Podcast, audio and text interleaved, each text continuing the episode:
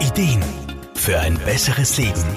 Der Wohlfühl- und Gesundheitsratgeber. Viele Frauen kennen es, das ständige zum Klo rennen, das Brennen bei jedem Toilettbesuch und die psychische Belastung, sobald man bemerkt, dass mit der Blase etwas nicht in Ordnung ist. Für eine gute Behandlung muss Frau nicht immer gleich mit der medizinischen Keule kommen, sondern kann auch mit der Aromatherapie gut entgegenwirken. Madeleine Steiner dazu. Ja, eine Blasenentzündung sollte man nicht unterschätzen.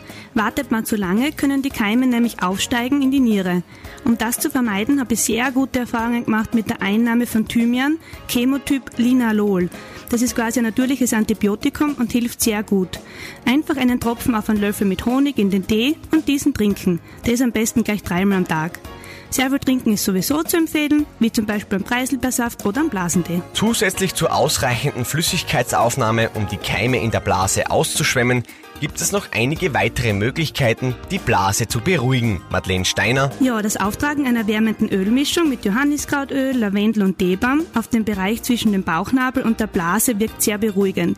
Ganz gut hilft es auch, bestimmte Öle direkt auf die Binde oder das Tampon zu geben. Und allgemein ist natürlich wichtig, sich warm anzuziehen, ein Kirschkernsackerl aufzulegen und einfacher Ruhe zu geben. Eine Blasenentzündung kann sehr gut ohne Antibiotika und Co. behandelt werden. Durch die Beratung und Begleitung eines Aromapraktikers kann bereits im Frühstadium sehr gut geholfen werden, sodass der Stress mit der Blase ein baldiges Ende nimmt. Patrick Vögel, Serviceredaktion. Der Wohlfühl- und Gesundheitsratgeber. Jede Woche neu.